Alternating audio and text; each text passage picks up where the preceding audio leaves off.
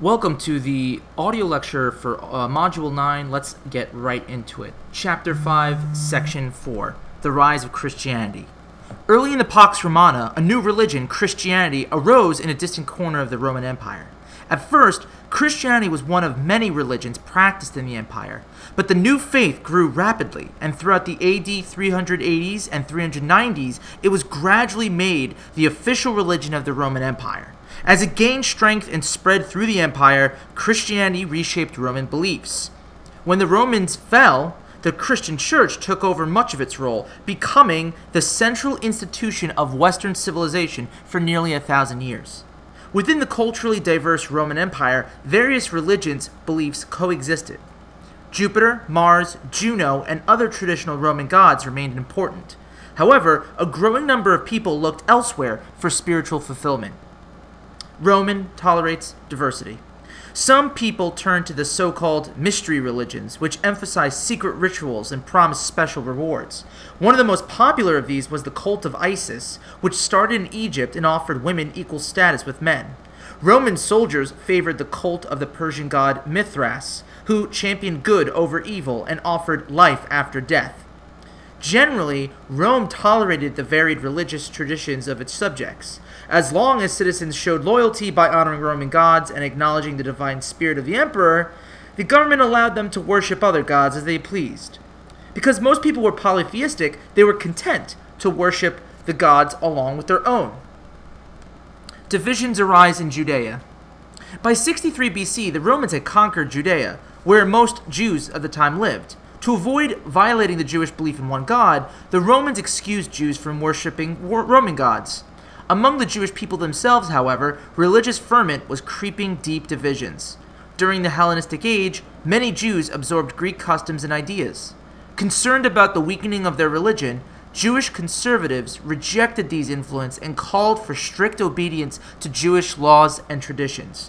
While most Jews were reluctantly willing to live under Roman rule, others, called zealots, spelled Z E A L O T S, were not.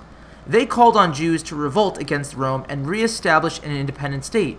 Some Jews believed that a Messiah, spelled M E S S I A H, or anointing king sent by God, would soon appear to lead their people to freedom. In AD 66, discontent flared into rebellion, Four years later, Roman forces crushed the rebels, captured Jerusalem, and destroyed the Jewish temple. When revolts broke out again in the next century, Roman armies leveled Jerusalem. Thousands of Jews were killed in the fighting, and many others were enslaved and transported to various parts of the empire. Faced with the destruction that resulted from the rebellions, growing numbers of Jews decided to leave Judea. Although the Jewish people were defined in their efforts to regain political independence, they survived in scattered communities around the Mediterranean.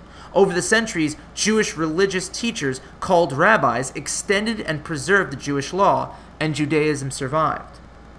Jesus proclaims his teachings. As turmoil engulfed the Jews in Judea, a new religion, Christianity, arose among them. It began among the followers of a Jew named Jesus. Almost all the information we have about the life of Jesus comes from the Gospels, the first four books of the New Testament of the Christian Bible. Early Christians attributed the writing of these accounts to four followers of Jesus Matthew, Mark, Luke, and John. Jesus was born about 4 BC in Bethlehem, near Jerusalem. According to the Gospels, he was a descendant of King David of Israel. The Gospels say an angel told Jesus' mother, Mary, that she would give birth to the Messiah. He will be great said the angel, and will be called the Son of the Most High God. Growing up in the small town of Nazareth, spelled N A Z A R E T H, Jesus worshipped God and followed Jewish law. As a young man, he may have worked as a carpenter. At the age of 30, the Gospels relate, he began preaching to the villagers near the Sea of Galilee, spelled G A L I L E E. Large crowds gathered to hear his teachings, especially when word spread that he had performed miracles of healing. Jesus often used parables or short stories with a simple moral lesson to communicate his ideas. He recruited 12 of his disciples, or close followers, to help him in his mission. He called these 12 the Apostles, spelled A P O S T L E S, a name that in Greek means a person sent forth. After three years, Jesus and his disciples went to Jerusalem to spread his mes- message there. Jesus' teachings were firmly rooted in Jewish tradition. Jesus believed in one God and accepted the Ten Commandments. He preached obedience to the laws of Moses and defended the teachings of the Jewish prophets. However, Jesus also preached new beliefs. According to his followers, he called himself the Son of God. Many people believed he was the long anticipated Messiah. Jesus proclaimed that his mission was to bring spiritual salvation and eternal life to anyone who believed in him. Echoing the teachings of Judaism, Jesus emphasized God's love and taught the need for justice, morality, and service to others. According to Jesus, a person's major duty was to observe the Jewish command to love the Lord your God with all your heart and to love your neighbor as yourself. Jesus also emphasized the importance of forgiveness. According to Gospels, Jesus traveled to Jerusalem near the time of the Jewish festival of Passover, a celebration of the Exodus from Egypt. To the Roman authorities, Jesus was a threat because his speeches could inflame those eager to end Roman rule. The Gospels state that Jesus was betrayed by one of his disciples. He was then arrested by the Romans, tried, and condemned to death by crucifixion. In this method of execution, which the Romans often used, a person was nailed or bound to a cross and left to die. Jesus' crucifixion threw his disciples into confusion, but then rumors spread through Jerusalem that Jesus was not dead at all. The Gospels report that his disciples saw and talked with Jesus, who had risen from the dead. The Gospels go on to say that Jesus, after commanding his disciples to spread his teachings to all people, ascended into heaven. The message of Christianity spreads. After Jesus' death, the apostles and other disciples did spread his message. At first, they preached only among the Jews of Judea. Some Jews accepted the teaching that Jesus was the Messiah, or the Christ, from the Greek word for anointed one. Soon, they were called Christians. Gradually, these disciples went to preach in Jewish communities throughout the Roman world. According to tradition, the apostle Peter established Christianity in the city of Rome itself. But Paul, a Jew from Asia Minor, played the most influential role in spreading Christianity. Paul had never met Jesus. In fact, he had been among those who persecuted Jesus' followers. But one day, Paul had a vision of Jesus speaking to him. He immediately joined the Christians and decided to spread Jesus' teaching to Gentiles, spelled G E N T I L E S, or non Jews. Until this time, Christianity had remained a sect within Judaism the work of missionaries like Paul set Christianity on the road to becoming a world religion. A tireless traveler, Paul journeyed around the Mediterranean and set up churches in Asia Minor and Greece. In letters to the Christian communities, he explained difficult doctrines, judged disputes, and expanded Christians' teachings, emphasizing that Jesus had sacrificed his, lo- uh, his life out of love for humankind. Paul asserted that those who believed Jesus was the Son of God and complied with his teachings would achieve salvation or eternal life. His, later, his letters became part of the New Testament. Rome's tolerant attitude toward religion was not extended to Christianity. Roman officials found the Christians disloyal to Rome because they refused to honor the emperor with sac- uh, sacrifices or ask the traditional gods to protect the Roman state. When Christians met in secret to avoid persecution, rumors spread that they were engaged in evil practices. In times of trouble, persecution increased. Some Roman rulers, such as Nero, used Christians as scapegoats, blaming them for social or economic ills. Christians who were killed in times of persecution became known as martyrs, or M A R T Y R S, or people who suffer or die for their beliefs. According to the tradition, both Peter and Paul were martyred in Rome during the reign of Nero. Despite the attacks, Christianity continued to spread throughout the Roman world. Jesus had welcomed all people, especially the lowly, the poor, and the oppressed. These people found comfort in his message of love, as well as his teachings of equality, dignity, and the promise of better life beyond the grave.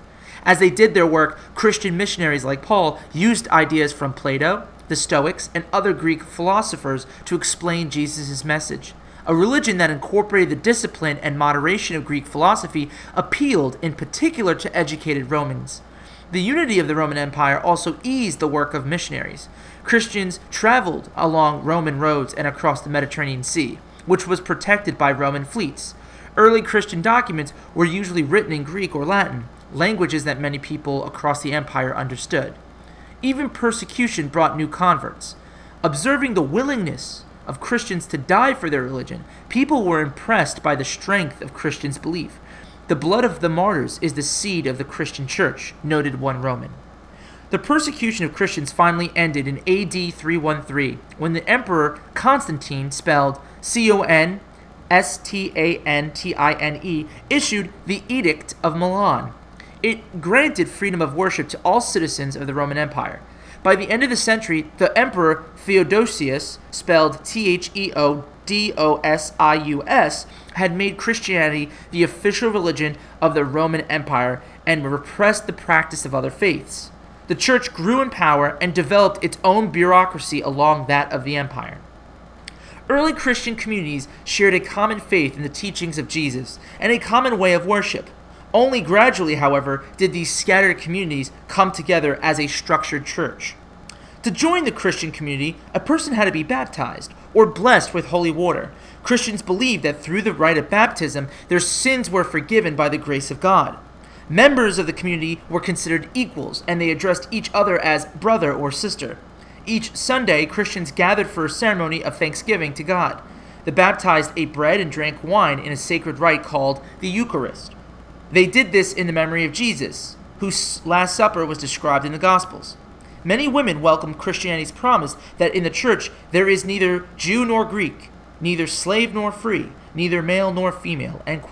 In early Christian communities, women served as teachers and administrators. Later, women were barred from any official role in the church. Like men, however, they continued to work as missionaries sent out by the church to convert people to Christianity both within the Roman Empire and beyond.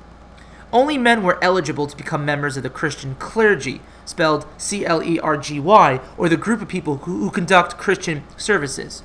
Each Christian community and its clergy were grouped together as a diocese, spelled D I O C E S E. Every diocese had its own priest. Over the priest presided a bishop, a high church official responsible for everyone in his diocese.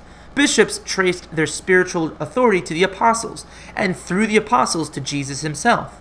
In the early Christian church, all bishops were considered equal successors of the apostles.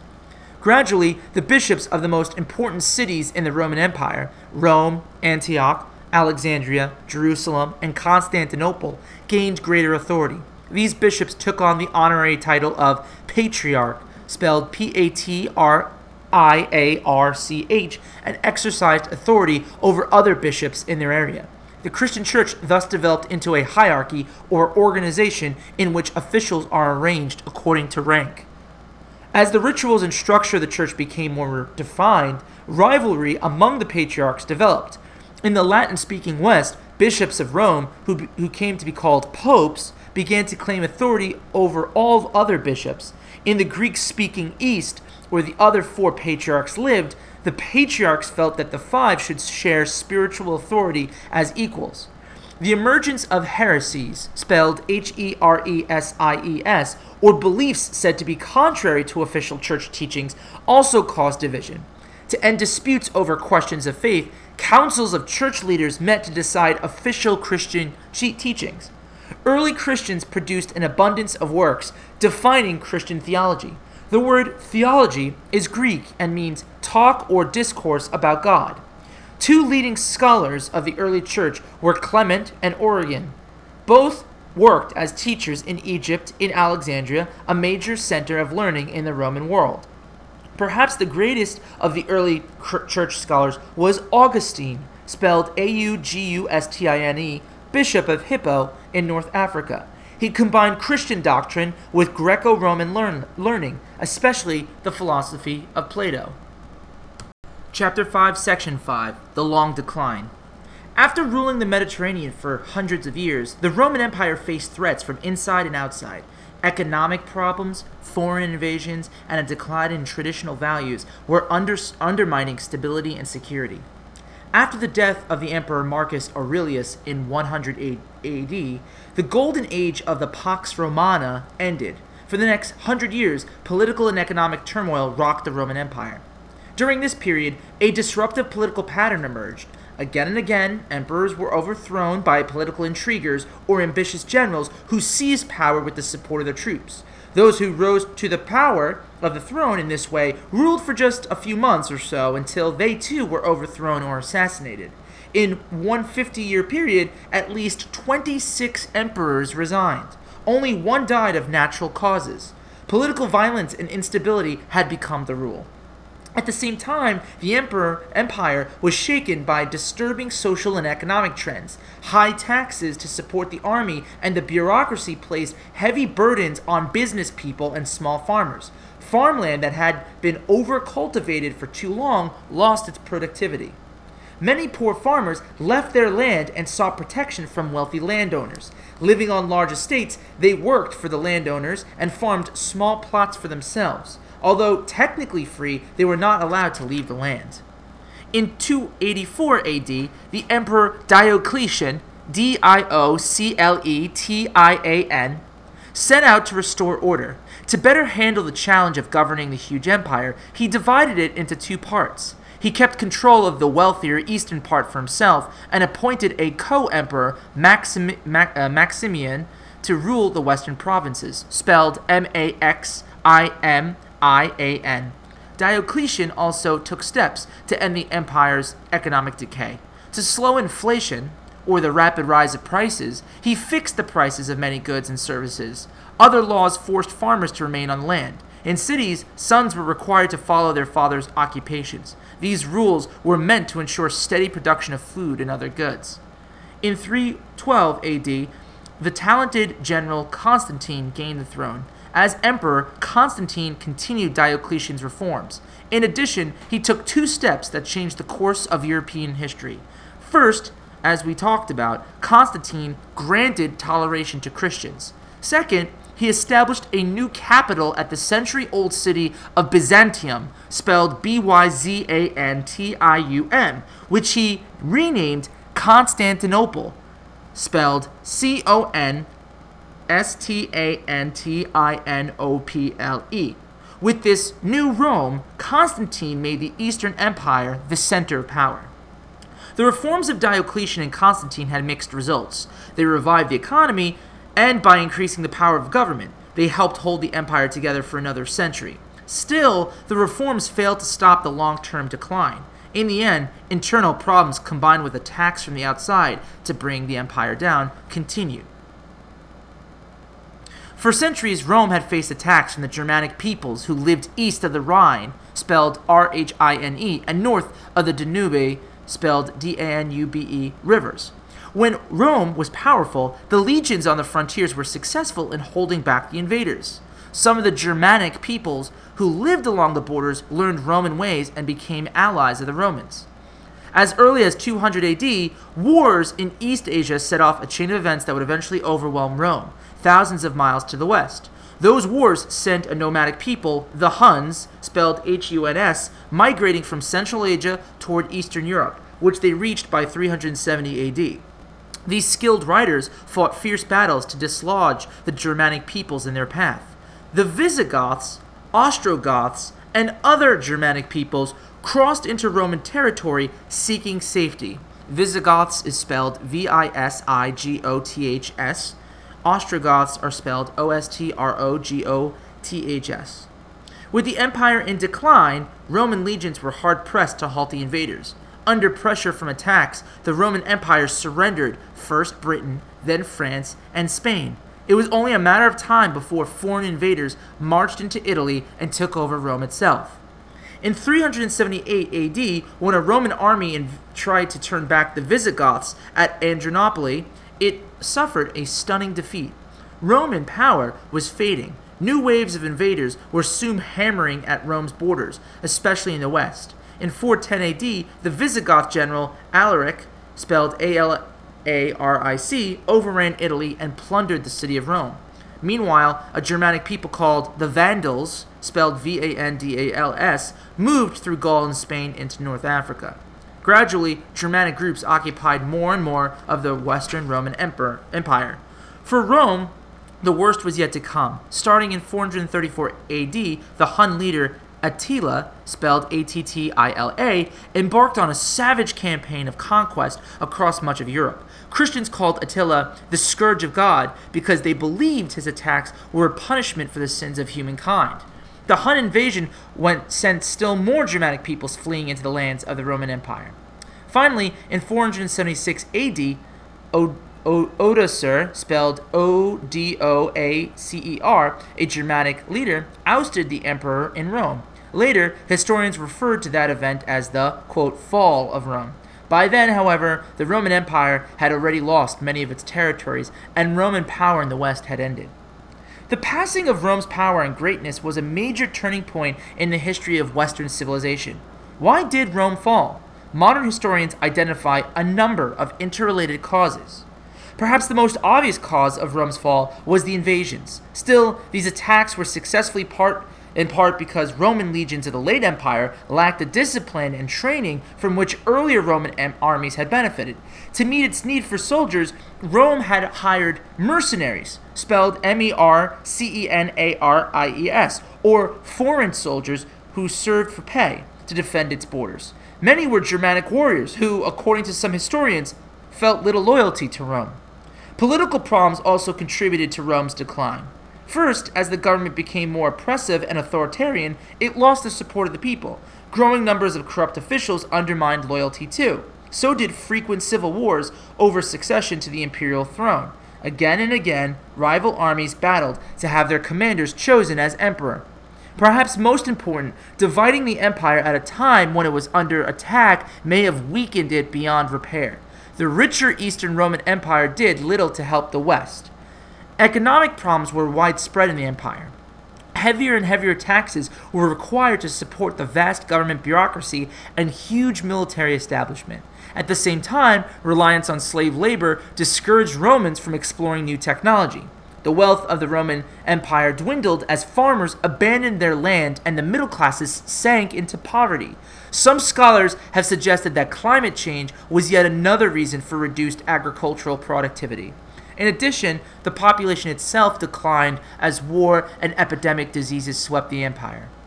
For centuries, worried Romans pointed to the decline in values such as patriotism, discipline, and devotion to duty on which the empire was built. The need to replace citizen soldiers with mercenaries testified to the decline of patriotism. The upper class, which had once provided leaders, devoted itself instead to luxury and prestige. Besides being costly, providing bread and circuses may have undermined the self reliance of the masses. Although we talk of the fall of Rome, the Roman Empire did not disappear from the map in 476 AD. An emperor still ruled the Eastern Roman Empire, which continued to exist for another thousand years under the name of the Byzantine Empire, spelled B Y Z A N T I N E. The phrase, the fall of Rome, is, in fact, shorthand for a long, slow change from one way of life to another. Roman civilization survived the events of 476 AD. In Italy, people continued to live much as they had before, though under new rulers. Many still spoke Latin and obeyed Roman laws. Over the following centuries, however, Germanic customs and languages replaced much of Roman culture. Old Roman cities crumbled and Roman roads disappeared. Still, the Christian church preserved elements of Roman civilization. As we will discuss in later audio lectures, we will learn how Roman and Christian traditions gave rise to medieval civilization in Western Europe.